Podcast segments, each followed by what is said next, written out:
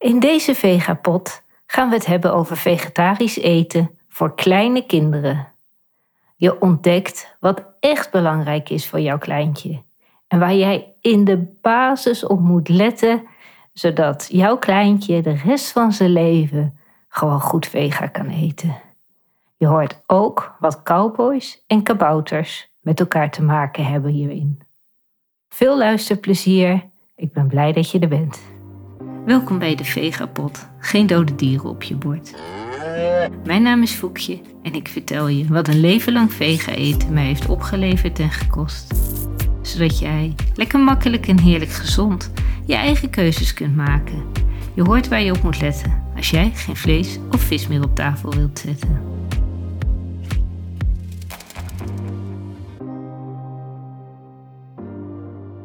Het is voor mij al een tijdje geleden dat ik kleine kinderen had. Maar ik weet het nog zo goed als de dag van gisteren dat ik daar stond voor mijn mooie aanrecht. Ik heb zo'n uh, heel mooi lang blauw aanrecht. Dat vond ik zo rustgevend. En dan met uh, lichthouten kastjes en een groene eettafel. En nou, ik vond het helemaal heerlijk in onze keuken. Maar die dag, och, dat was echt dat ik dacht van nou, hier moet ik iets fundamenteel veranderen. Want anders ja, word ik gewoon gek van dat eten geven aan een kleintje. Ik sta dus in de keuken en ik denk, oh, wat zullen we vandaag dan weer eens eten? Ik heb zo van die potten staan, van die wekpotten. En daar staan allemaal granen en pulvruchten in, zoals gierst en couscous en rijst en kikkererwten en linzen verschillende soorten linzen dan.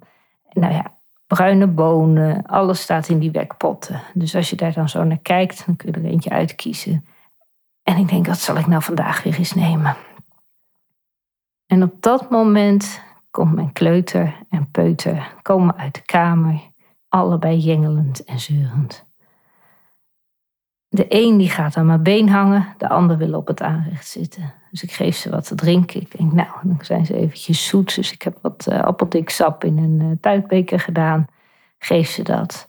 Maar goed, dan zit van die ene natuurlijk die tuitbeker niet goed dicht. Dus dat vliegt over alle kleding heen. En ik weet het gewoon niet meer. Ik denk, jeetje mina, ik doe dit nou al iedere dag en nog steeds loop ik overal tegenaan. Ken je dat gevoel? Dat je denkt van, het moet gewoon anders, maar hoe dan? En dan heb ik het nog niet eens over het aan tafel zitten zometeen. Want over een half uurtje gaan we aan tafel. En dan wat ik klaargemaakt heb, dat moet natuurlijk ook nog eens een keer in die mondjes verdwijnen van mijn lieve kids.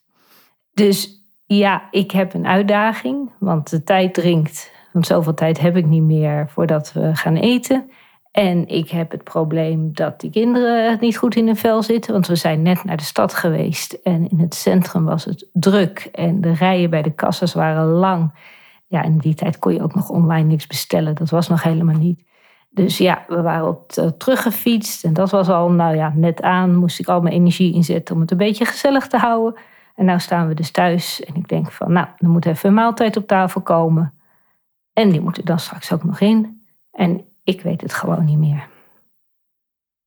Dus wat doe ik? Ik kies de graan die het snelst klaar is. Couscous. Nu hoef je alleen maar in heet water te doen. Even de kook eroverheen. Laten staan. Klaar. Misschien een bouillonblokje erdoor of wat zout erdoor. Je kunt het allemaal heel moeilijk maken, maar dat is een gerecht wat je gewoon in 10 minuten klaar hebt. Verder had ik wortelen liggen in de koelkast. Die snij ik in stukjes. En die stoom ik eventjes samen met wat broccoli. En dan heb ik ook mijn groenten klaar. Nou, dat gaat razendsnel. Ik ben best trots op mezelf eigenlijk wel. Vervolgens pak ik een stuk tofu. Ik doe de pan aan. Ik uh, doe er wat zonnebloemolie in. Ik snij die tofu, ik bedoel natuurlijk tofu, in stukken van ongeveer, uh, nou wat zal het zijn, 2 bij 2 centimetertjes. Die doe ik in de pan. Vroeger ging ik dat eerst in de marinade zetten. Maar dat duurt allemaal veel te lang. Dus tegenwoordig, ik doe die olie, die laat ik niet te heet worden, want anders komt die tofu erbij. En had ik in een eerder uh, vegapot had ik ook al eens gezegd dat je zo op moet passen dat dat water uit die tofu, of überhaupt water op olie, dat dat niet goed gaat. Dus ik maak die olie niet te heet. Ik doe die tofu erin, Anders moet je die tofu namelijk eerst helemaal droog gaan deppen, dat het niet gaat spatten. Dus ik doe gewoon die tofu in niet te hete olie al in die pan. En de kruiden, die doe ik dus op terwijl ze in de pan liggen. Heb je geen geknoei, heb je geen extra bakje vies. Dus ik doe er ketchup overheen of sojasaus. Ik doe er curry bij, ik doe er paprika bij. Ik doe er een beetje, heel klein beetje zout nog bij, maar niet te veel, want het zit natuurlijk al in die ketchupzout. En ik bak dat rustig. En hoe langer je het laat staan, hoe knapperiger het wordt. Hoe hoger je het vuur zet, hoe knapperiger het wordt. Dus afhankelijk van welke structuur je houdt, kun je het lekker zacht laten of wat harder laten worden. En hop, hop, hop, mijn maaltijd is klaar. Wauw, dat doe ik toch maar goed. Dus zo erg is het allemaal niet met mij gesteld. En toch denk ik dat er iets anders moet. Want als we dan aan tafel zitten, dan moet het ook nog die monden in. Dus ik kan dit prima een lekker maaltijd vinden. Simpel, snel klaar. Alles zit erin wat ik wil. Pulvruchten, granen, groenten. Nou, hoe mooi kun je het hebben? Maar nee, dat is dus niet voldoende. Dus daar ga ik je zo wat meer over vertellen.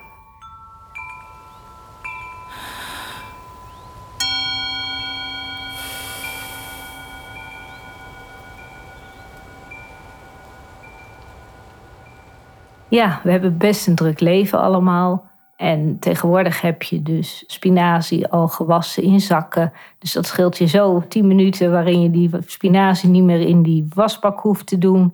Waardoor je dat zand er niet helemaal uit hoeft te wassen drie keer. Omdat je anders zand op je bord hebt. Je hebt gesneden groenten. Je hebt potjes. Je hebt diepvriesmaaltijden.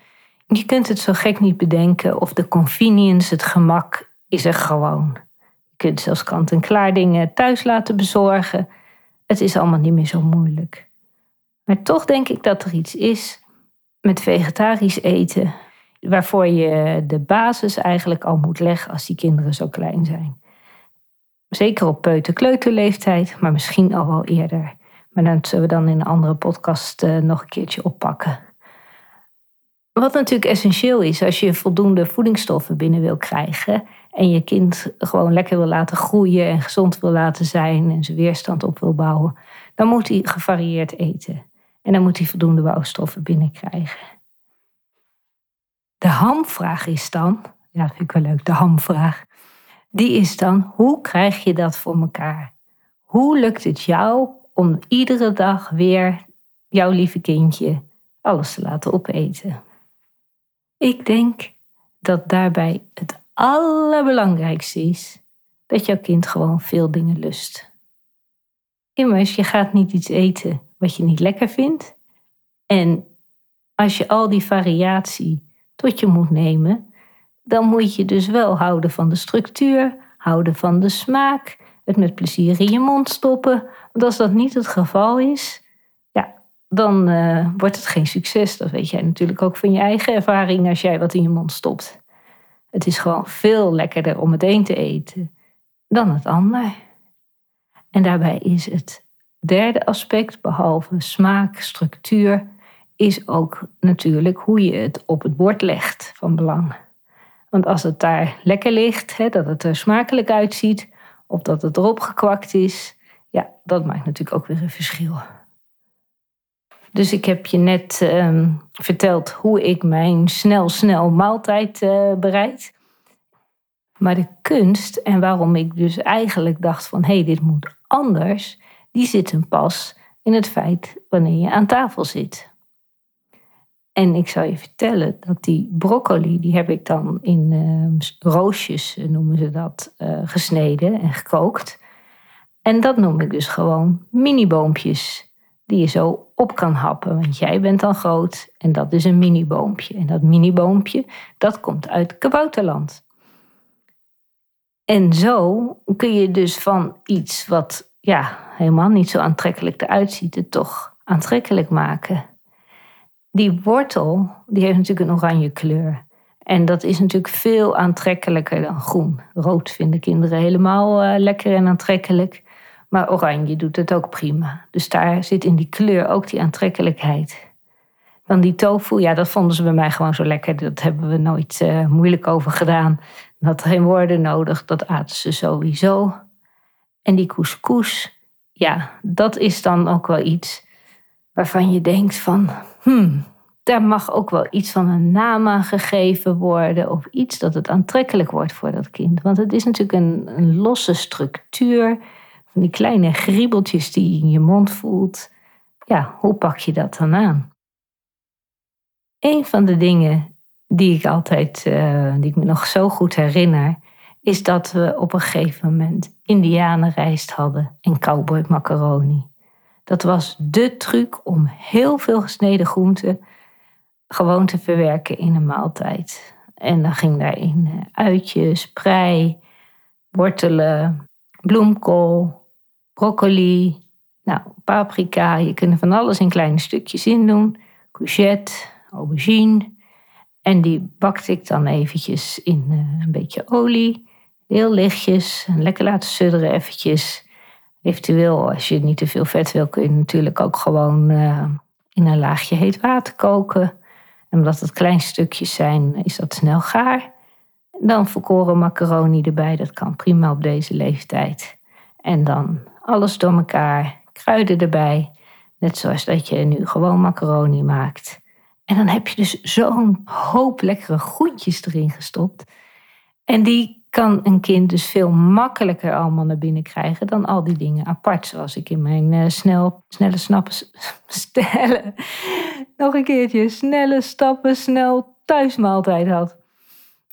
Het is geweldig natuurlijk als jouw kind alles lust en alles kan proeven. En cowboy macaroni, dan voel je gewoon stoer. En indianenrijst, dat is gewoon heel speciaal en lekker. En de bedoeling is natuurlijk dat die stukjes wortel die daarin zitten, dat je die soms dan wat groter maakt, zodat ze ook echt die wortel kunnen proeven. Ja, en dan ontwikkelt zich dat wel. En door iedere keer andere smaakjes aan te bieden en die gewoon lekker, lekker in een voedzame maaltijd te verwerken. Oh, wat een uh, rijkdom is dat dan toch eigenlijk.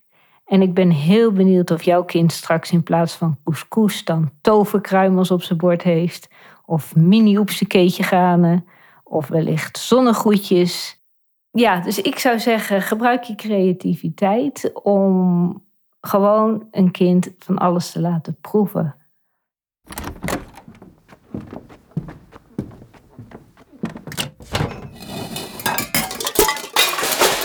Tikkie. Het is natuurlijk niet alleen het naampje geven aan iets om je kind lekker te laten eten. Het is ook het goede voorbeeld zelf geven. Ik weet nog zo goed, een paar jaar geleden stond ik uh, in de rij voor zo'n frietkraam. En dat waren frietjes met aardappel in de schil. Nou, daar hebben we vorige podcast over gehad, over aardappels en uh, schillen en dat soort zaken.